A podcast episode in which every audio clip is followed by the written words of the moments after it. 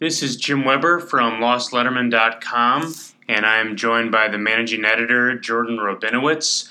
Uh, we are back here for Lost Lettermen podcast number 21 after week 11 of college football.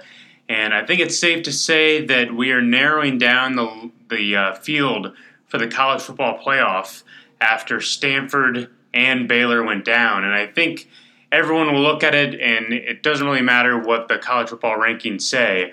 I think you say Clemson, they win out, they're in. Ohio State or Iowa, they win out, they're in. Alabama or Florida, although I think no one expects Florida to beat Alabama in the SEC championship game. Whoever emerges from the SEC championship game, they're in. And Oklahoma State, if they win out, they're in.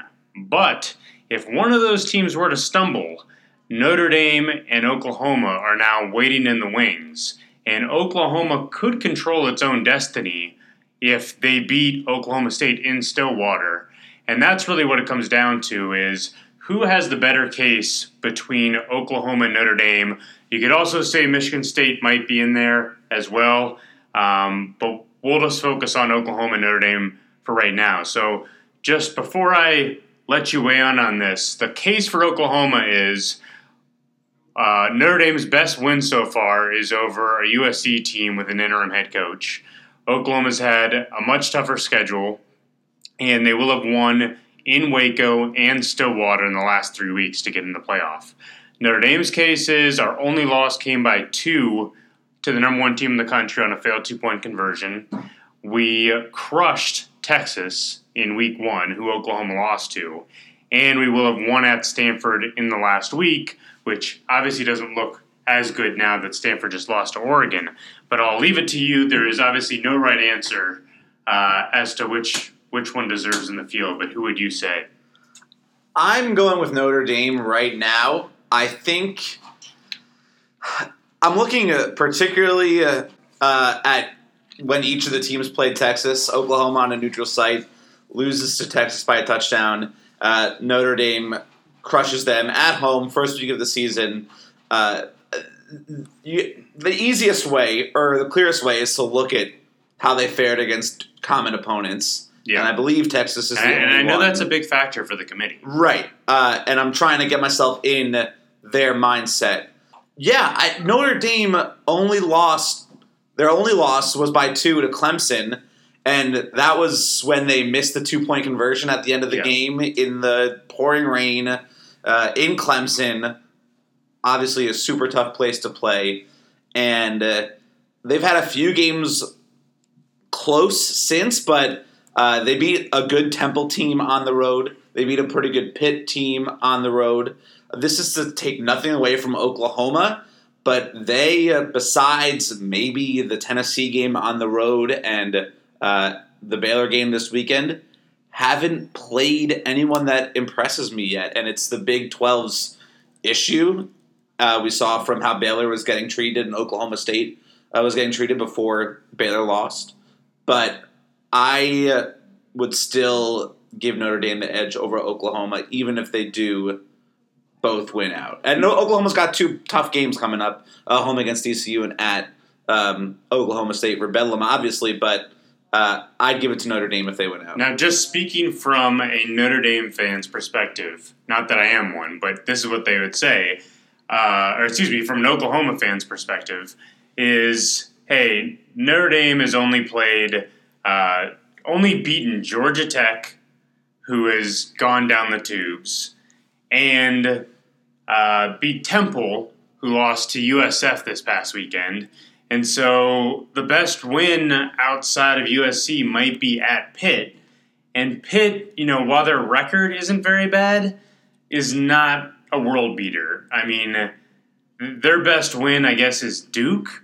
Um, I mean, the the ACC, their division they're in is not very strong. So uh, Pitt hasn't had to play Clemson or Florida State. So that that's kind of where I think Oklahoma fans come in, which is wow, if really Clemson or USC with an interim head coach and Stanford, once they have nothing to play for, is your best wins, why should you be in the playoff? It's a good point. And the uh, Stanford game definitely took a hit for Notre Dame. I saw some arguments after uh, Baylor lost and Stanford lost whether the weekend as it sh- as it shook out helped Notre Dame because obviously Baylor losing clears a path for them, but Stanford losing to Oregon makes that game that they have in the 28th uh, loom less large, and maybe a win over Stanford isn't as impressive now in the eyes of the committee for Notre Dame. So I understand that, but you can't convince me that Oklahoma's schedule is discernibly tougher than yeah. Oh, up, in- up until been. this point, it Up until this tough. it's basically right. based off the last three. But weeks. even TCU now on their third string quarterback, uh, yeah, not well, we're- not sure if Boykin will play, but right. they looked really shaky in beating Kansas, and you don't know if Dotson or Boykin will play. right. So, So I mean, they're not as tough an opponent anymore. I wouldn't say Stanford has nothing to play for because there's still the the Pac-12 title game berth Yeah, and uh, a New Year's a New Year's Six bowl. So um, I- just can't be convinced that Oklahoma's schedule was discernibly tougher and is you know TCU and Oklahoma the Oklahoma State on the road are objectively tougher than Boston College at Fenway and at Stanford, but it's still a veritable toss yeah. to By me. the way, quick aside: someone keeps asking me if it's a Northeast thing that you call Oregon, Oregon. I go back and forth. okay. I go back and forth. Okay, so there's no like uh, geographical dialect there. It's just on a whim. What do you feel like? Whatever whatever strikes me uh, on a particular day. Okay, uh, so I'm going to lay out my argument, which is I I would personally put in Oklahoma because I think if you win at Baylor and at Stillwater and beat TCU, sandwiched between that, uh, you also have a win over West Virginia, who's not looking that bad, and you have a win over Tennessee, who didn't live up to the preseason expectations, but that would be five wins over ranked teams when the two teams played. Uh, whereas Notre Dame right now has, I think, one win over a ranked team uh, when they played them. Uh, let me let me check that real quick. Uh, but I think the committee will put Notre Dame in because we've already seen that the committee has no respect for the Big Twelve. I think you know we've seen that the committee is willing to flip teams in the final rankings, but I think if Notre Dame's only loss, I, I think they're big on common opponents and they're big on uh, you know quality losses, quote unquote, as we like to say. And that's right there in Notre Dame's favor with Texas and Clemson. Yeah, and, and the common opponents. Like I think if you go by committee cri- criteria, I think the the pick is Notre Dame. If you go by who would you take on a neutral field, assuming that uh, Notre Dame beats Boston College and Stanford, and Oklahoma beats TCU and wins at Stillwater, I would 100% take Oklahoma. It just feels like this team is clicking on all cylinders right now at the perfect time, and Notre Dame is just kind of. I'm not saying they're playing poorly, but you know when they beat Temple by four and then Temple loses to USF, then uh, they beat Pitt. That was a good win but over not a great team. And then the Wake Forest game that was ugly. That was really ugly. So I I don't know. By the way, Notre Dame has two wins over ranked teams when they played, but Temple has now fallen well out of the top 25 because of the USF loss. So Sure. And I think Navy has probably gotten better since they played. that, that's true. So yeah, I I guess that's and it, it's also kind of dangerous to look at the transitive property and say like so for Texas for example, you know they crushed Texas when they were completely disoriented. Tyrone Swoopes was still the quarterback. Yeah, Tyler, and then uh, Heard came in for the Oklahoma game. It was Red River rivalry. You know, all the records get thrown out the window. So I would hate for it to come down to that um, because I think those those were two different Texas teams that showed up for those two games. But I think that's a, a huge uh, ace in the hole for Notre Dame, which is, hey, you look at common opponents. We won by 35, and they lost. So what are we talking about here? So it'll be interesting to see. The other thing is there's no guarantee that any of these other teams. I think Alabama has the easiest road. Uh, Charleston Southern, Auburn, and then Florida. I think that's pretty easy road. Clemson, I don't trust against North Carolina. And then Ohio State or Iowa. Iowa could lose against Nebraska uh, and then go into the Big Ten title game. And then Ohio State could easily lose to Michigan State or Michigan. Or Michigan. I mean, we Or- spoke or Iowa. Right, we spoke last week that we said Baylor had the hardest schedule of all the undefeateds remaining. Yeah, and They lost, and then Ohio State was was second hardest. And yeah, it's tough for them. Yeah, so uh, you know we're arguing between Notre Dame and Oklahoma. There's a very good chance both of them could get in if they went out. So you know it, it's funny because people say it all sort itself out, but we can't help ourselves from debating these two things, which in the end may not matter. Uh, but moving on from Notre Dame and Oklahoma, I think another huge storyline is Texas and Charlie Strong and how the wheels are just coming completely flying off of this program. And when uh, Jerrod Heard came in the game, uh, I think against Cal, and they almost lost that game. Then people said, "Okay, well at least we found." We almost won the game. Yeah, we almost won that game, but Nick Rose blew the extra point. And then Oklahoma State, they blew because of the punt. They said, "Okay, we still got a quarterback," but then you lose by forty-three to TCU. Uh, it looks like things are back on track by beating Oklahoma and Kansas State, but then you get shut out by Iowa State. You beat Kansas, which means nothing, and then you lose by 18 to West Virginia.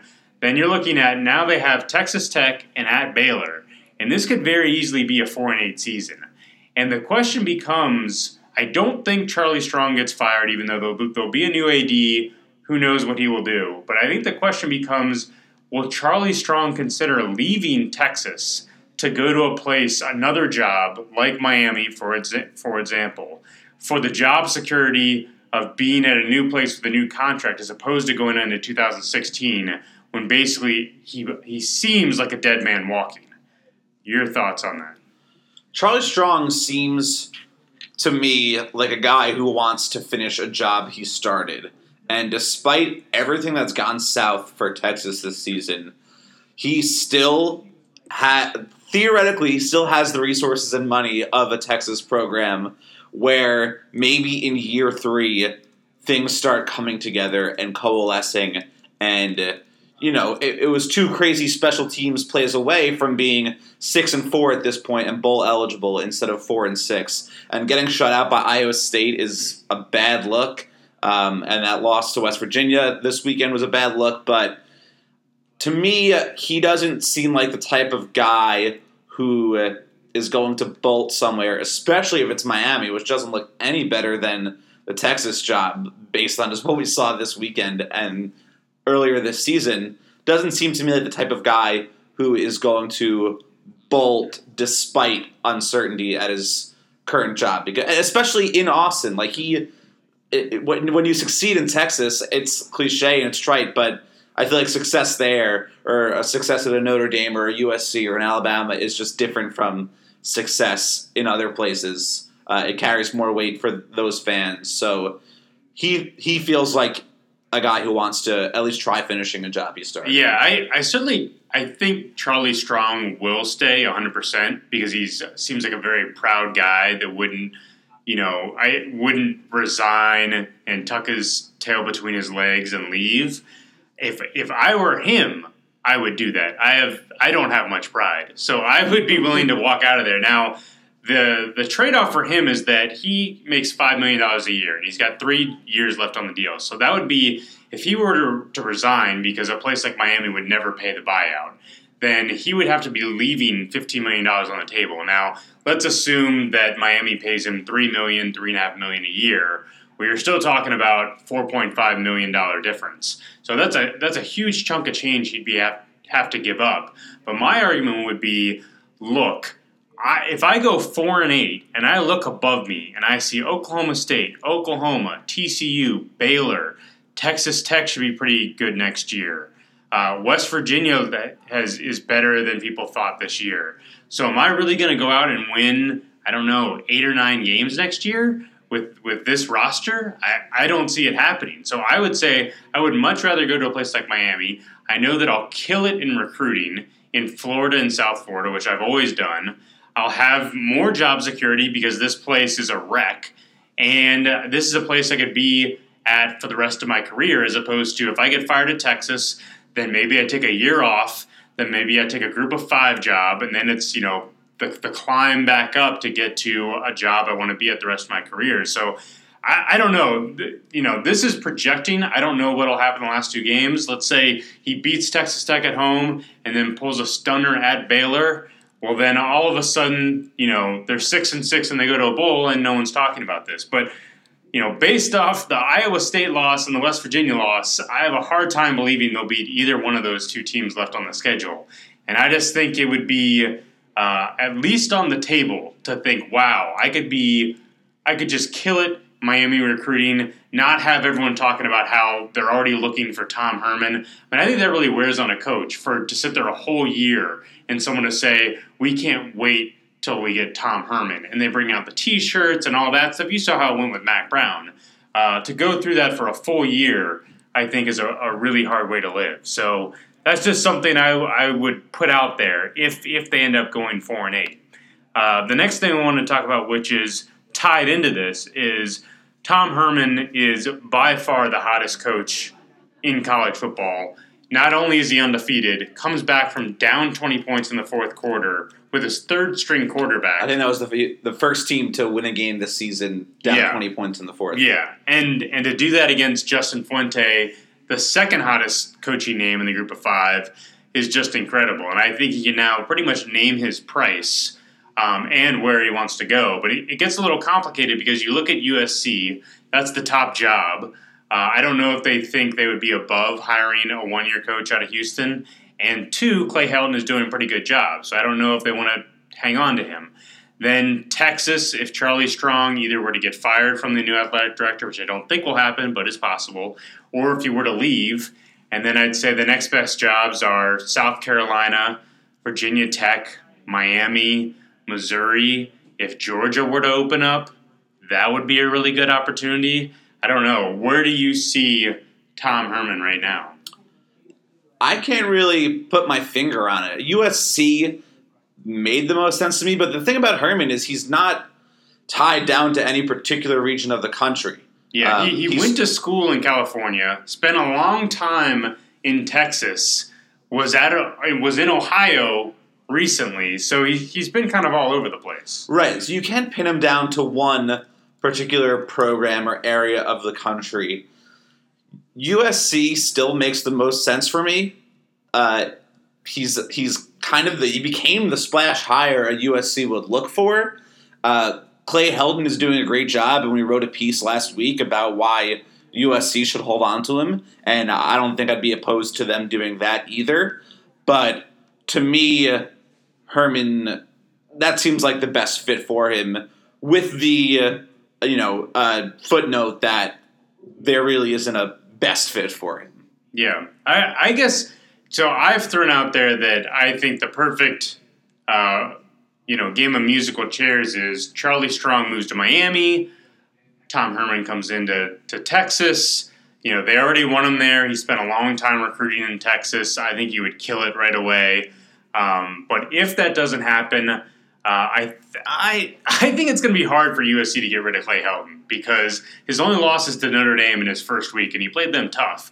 All he do, all he's done since then is win. If he beats UCLA, how do you possibly get rid of him and bring in another unproven guy? I mean, they did it to Ed they Orgeron. did it or they did it to Orgeron, so it's not out of the realm of possibility. But I'm going to say either Texas. I know South Carolina wants him, um, but I'd say that's a step down from the Georgia job. I think Georgia is the clear number two job if it comes open.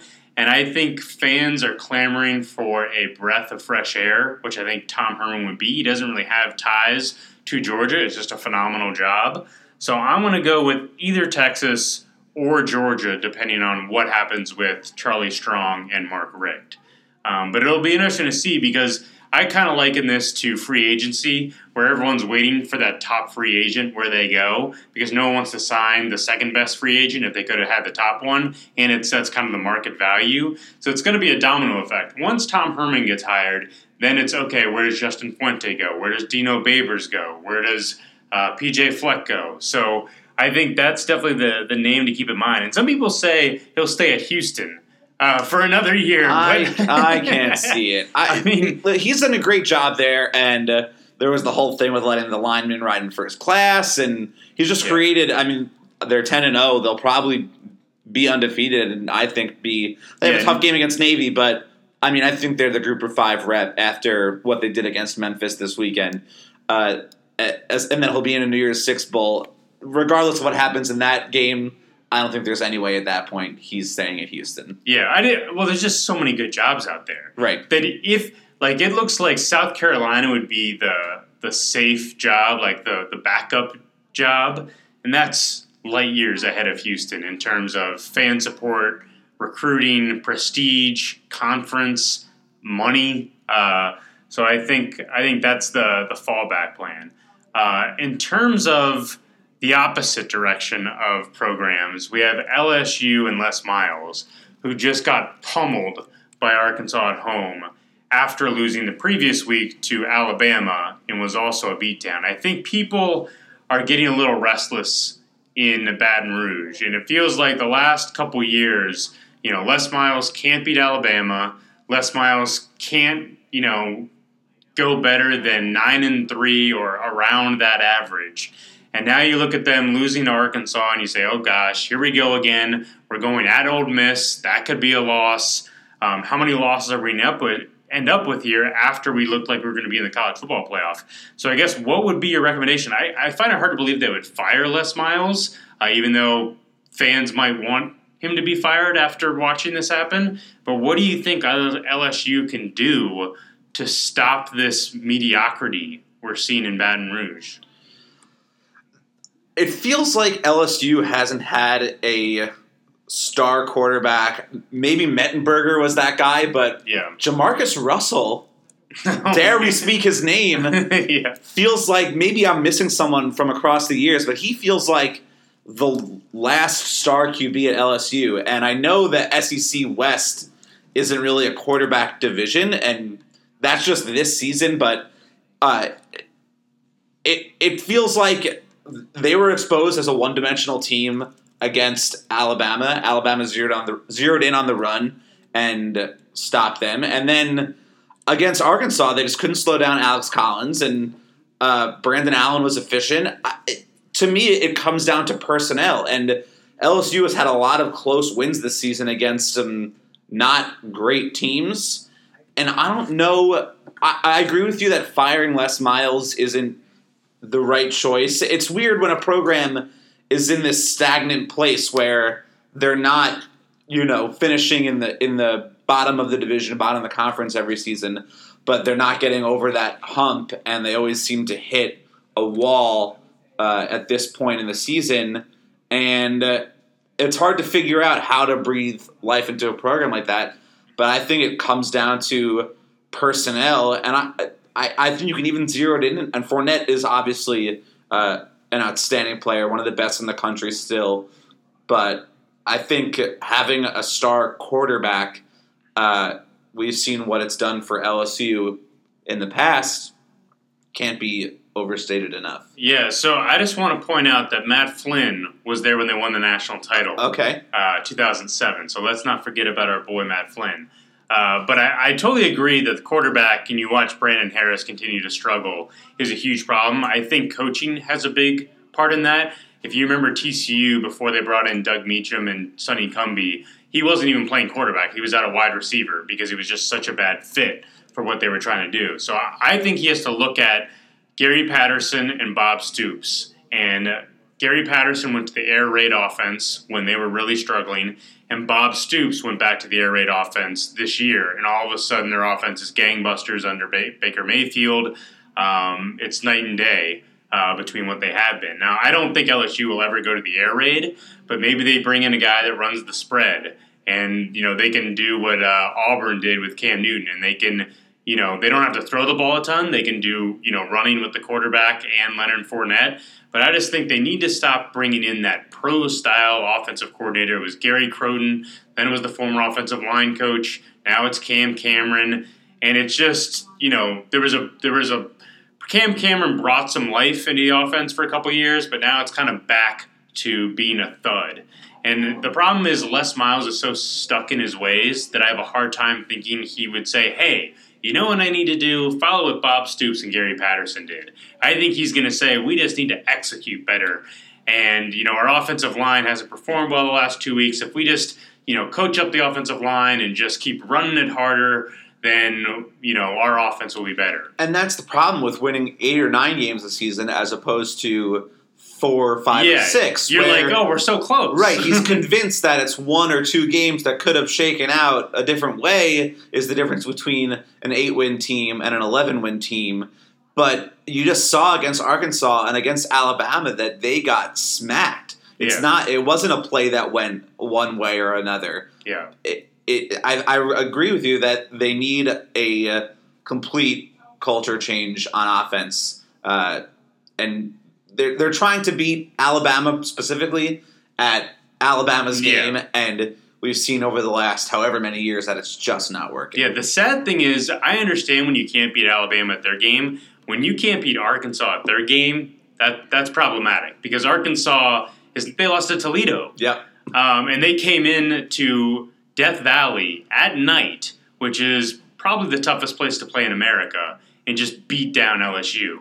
Um, and we saw that last year with Mississippi State beating them down in Death Valley. So this is not a one-time thing, and hopefully, for Les Miles' sake, uh, he reinvents himself on offense in order to uh, get back to the way things were, you know, when when he won a national title there back in 2007. So, last thing we want to talk about is a cameo of from Bo Pelini at Youngstown State, and it really doesn't surprise anyone that he has not gone to any anger management or calmed down at all.